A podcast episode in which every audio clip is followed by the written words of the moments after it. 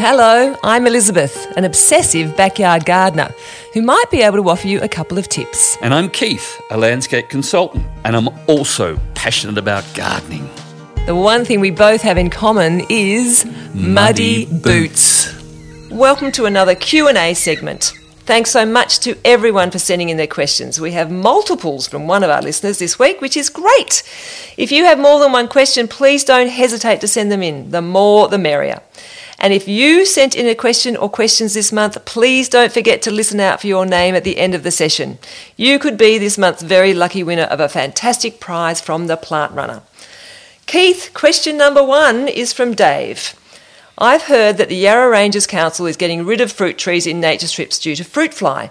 Can you please talk about fruit fly and what they can do to, or what the people can do to reduce the risk? Okay, so yes, there's been a confirmed outbreak of Queensland fruit fly, and it is moving down. And this is this outbreak is now in the in the Yarra Ranges. So the infected fruit need that need to be collected and safely disposed of. Fruit trees that, that have been planted um, in nature strips have been removed to stop the spread of this terrible pest. It's, it's going to come down to us and it's going to get into our tomatoes and all our other fruit trees, and we are going to be in a, in a terrible way. So, managing it now in, in situations that are, that are not controlled, like nature strips, is a great way of, of looking after it. Because what we have to understand is that the fruit tree industry, just in the Yarra, Yarra, um, Yarra Ranges area, is worth over $700 million. Oh. All right. So the first thing you do is pick up any fallen fruit bag and bin it. Secondly, after your fruit tree has pollinated, net your tree securely, and you use a you use a, a an exclusion net which has got a two mil micron, and that's a two mil screen that will stop the fruit fly getting in. Lastly, there are there are traps called Cera traps, C E R A traps um, and that attract both the male and the female fruit fly. And these are simply hung in the trees, um, and, and they will they will do their job in there. Oh, that's good. There's nothing worse than finding maggots in your fruit or finding half maggots in your fruit. Yeah. So Okay. that's uh, so that's it, it, and it's a worry, you know. And this is the Queensland fruit, not the Mediterranean, which is over in WA. Oh God, we've So probably we've got, we've got down coming from meat. both ways, Yeah, yeah. exactly. That sounds terrible. That's scary. Okay, our next question is from Natalie. I have two 20-year-old neglected apple trees, a Jonathan and a Golden Delicious. They are too tall to net, so for many years only the birds and possums have enjoyed their fruit. I would love to get them back to a manageable size and shape. I've read that apple trees should be pruned in winter after their leaves have fallen, but I've also read that you should prune in summer if you want to reduce size, so I'm a little bit confused. What is the best time to prune them and how much should I remove at a time? Okay. Natalie, my suggestion here is to do a, a- uh, do a prune in winter, but do it to half the, the apple tree. So pick half half the apple tree and cut it back quite hard. Cut it back to a size that you are happy to, to work with, and a size that you can get a net over. And there's lots of different nets now that are you know up to two and a half meters in box shape that'll cover a tree of that size. So half do half the tree this year, and then next year do the other half, and that way you know you're going to manage the tree in a much lighter way. And then you lightly prune um, the, the first half in the in the second season of growth. Does that make sense? So Um, trying to work we, it out. we- well, we we're going to cut the tree back half the tree back hard one year, and then do the other half the following year. But the half that's we did last year is going to put a little bit more growth on. We're going to cut that back mm, to a manageable Yeah, height. that makes So sense. that's- Yep. That makes sense. Yep. Um, and then you'll be able to identify the new growth by um, by its smooth branches with no fruit spurs on it. So they, all those need to come off. The following winter, when you've pruned the other half back, um, it'll be you, you've got then got a manageable sized tree that you can actually put a decent net over, and, and exclusion netting is going to be the, the, the best way to do it. Summer pruning. And the reason you do this is to tidy up the overgrowth of new branches and leaves that um, that don't have any fruit on them. That's just useless. You want you want the, the old growth that's going to have the fruiting spurs on them that you can actually control. I hope that helps. Fantastic. Good luck with that, Natalie. Now for a question from Charlotte, who sent us a photo of her apple tree and says, This is a weeping apple, but I guess incorrect pruning has resulted in these uprights. I'm not sure if I should hang heavy objects on those uprights to bring them down, or should I prune them off? Hi, Charlotte. The best thing to do is to prune them off. And you, and you just cut these off and you cut them off with a rough saw. Don't use a pair of secateurs because if you make a, a, a nice clean cut on that, it will reshoot. Ah. So a rough cut destroys the fruiting buds. But what's happening is that your, your weeping part of the tree is grafted onto the top of an upright growing plant. And it is the what's happening is that through the centre of that upright part of the, the of the, the trunk, you're getting the, the original part of the, the, the, growth coming straight up, not the weeping form. So hack those off. Even if you can rip them off with your with your hands, if you're strong enough, rip them off, and that'll stop. That'll kill that that that, that bud from regrowing. Um, so that that that really sh- rough method just prevents any regrowth. Okay. Now she has another question. I've heard that it's of real benefit to collect seeds of your own vegetables and use them for the next sowing. And then over time, you end up with vegetables that are really suited to your specific conditions. My question is regarding beans. The bushes are still green, but there is not much more picking action. I've left some of the beans to keep growing with the seed collection in mind. Do I wait until the plant is dead and the bean pods all dried before I pick those? I guess that will mean less worry about them going mouldy over the storage period. Right, well, I've, I've just harvested my baby sunbean pods. Um, I allowed them to dry on the bush, so they're nice and dry, and that it should go like a real papery effect. And, and in order to determine whether or not they're, they're ready to be picked off, um, you need to t- grab a pod and break it open. If it breaks open really easy, and there's no resistance to that pod, those, those beans are dry enough inside. But just to make sure, put them into an open envelope and on the envelope mark down what they are. So baby sunbeans harvested on this particular day, da di da da da, this year, um, and then just leave them in that, leave them in the open envelope. So it's getting air and so forth around them for a couple of weeks before you then go and get a little silica, silica gel out of a new handbag or a new pair of shoes or something, throw that into, into that envelope, seal it over, and put it into, into the fridge at four degrees Celsius. And those beans will last for years and years and years. Fantastic. Okay, moving on to a question from Melissa. She also has a question about collecting seeds. I would love to know some tips on saving seeds. Saving seeds for beans are quite easy, but do you have any tips for the juicy fruits? I usually pop tomato seeds on a paper towel and then try to pick them off when they've dried. Not the easiest of tasks, and I'm not sure if it's the cleanest or best way to do this. I'd also like to know the best way to store them for next season. I love hearing questions on seed saving. I think it's fantastic. Yes. Best ways to save seeds from tomato are to select the best performing tomatoes on the bush. And what you do is once that, that tomato has, has become very mature, so it's, it's starting to go soft, not firm, but starting to soften right up. Um, what you need to do is you scrape out the seeds with the pulp. So you've got that all that gooey stuff inside. And then you place these into an open glass jar. Don't add water or anything else, just leave them in there.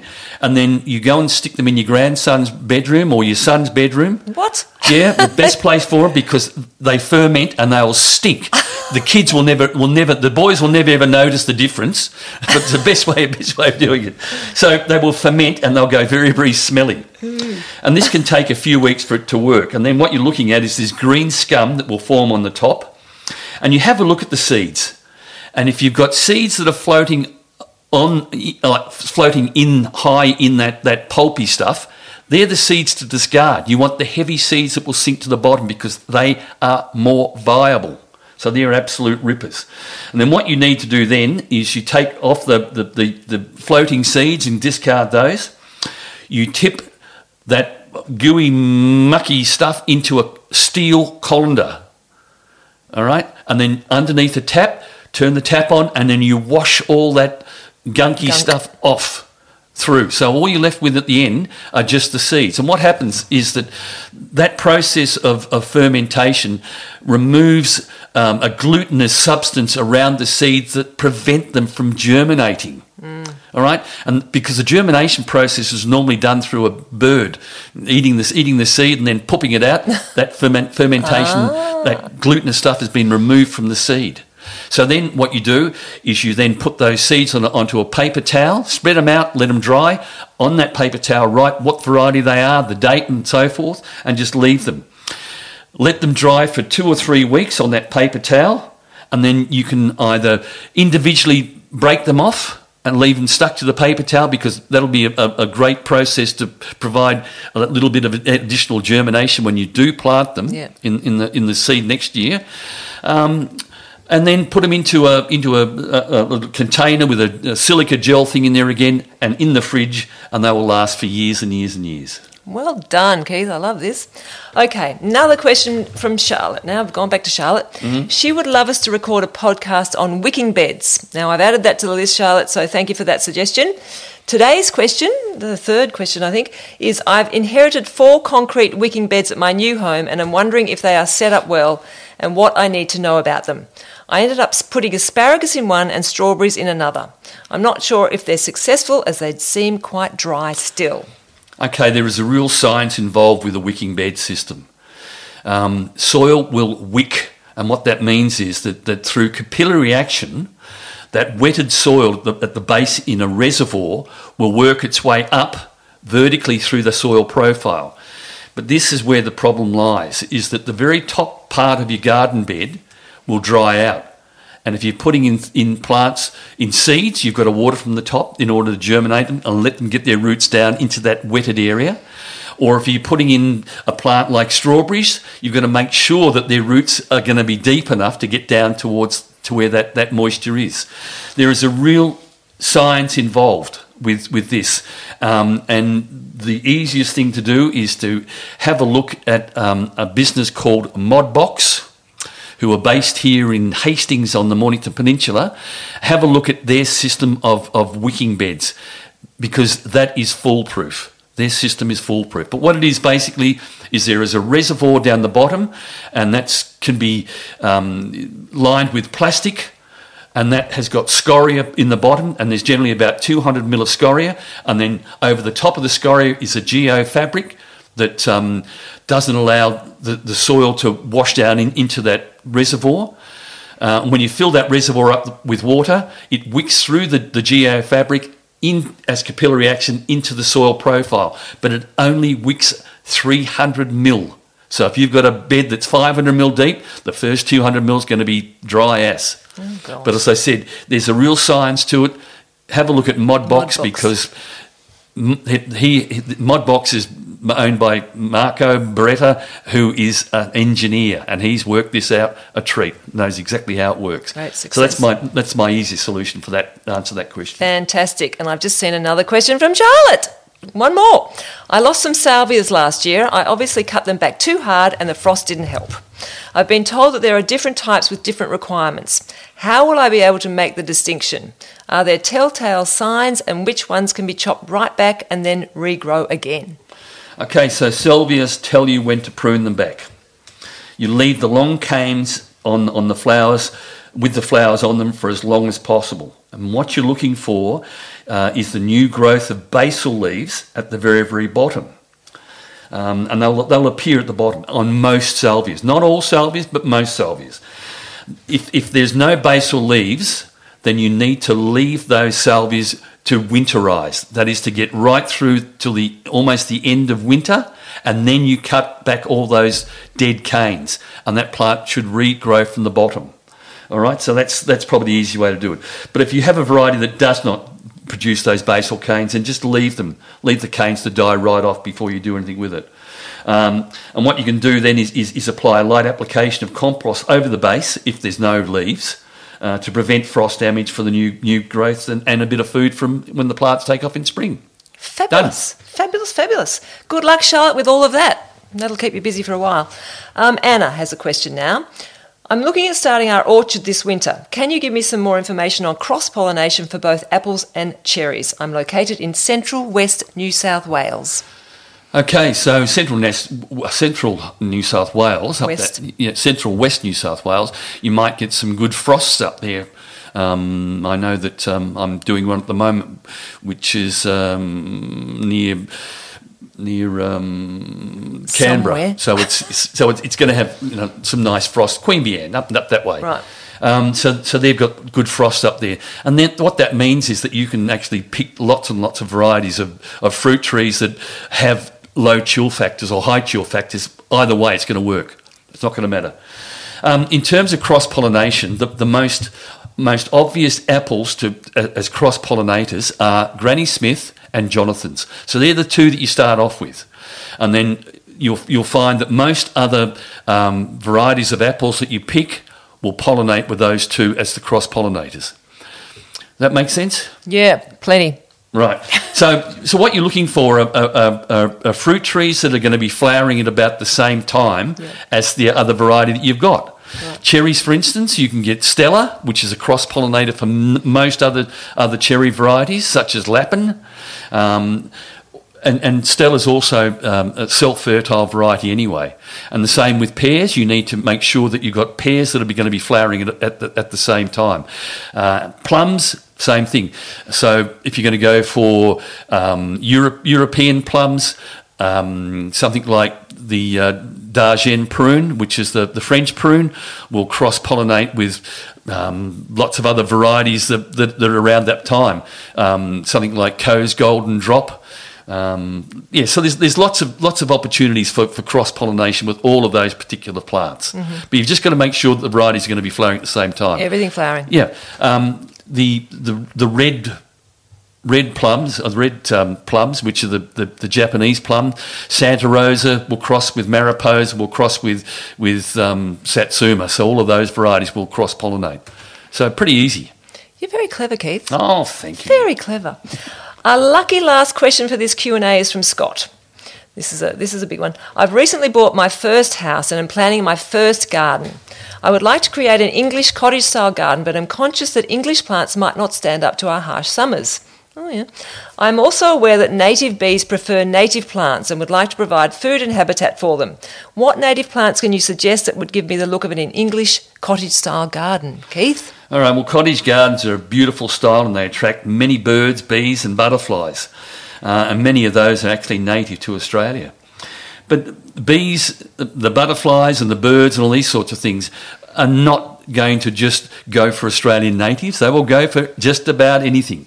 Um, in, in, fact, when I, I, worked for the Diggers Club, we had a, a trial garden right through the centre. We'd had all these different varieties of, of perennial plants, and I saw more different birds in, in that one space, more dragonflies, butterflies than I've ever seen in my whole life. Just because it was an attraction yes. for all those beautiful those beautiful and things. The, I have so many bees attracted to so many plants that are definitely not native right now. Yep. So yeah, there are so many options that aren't native.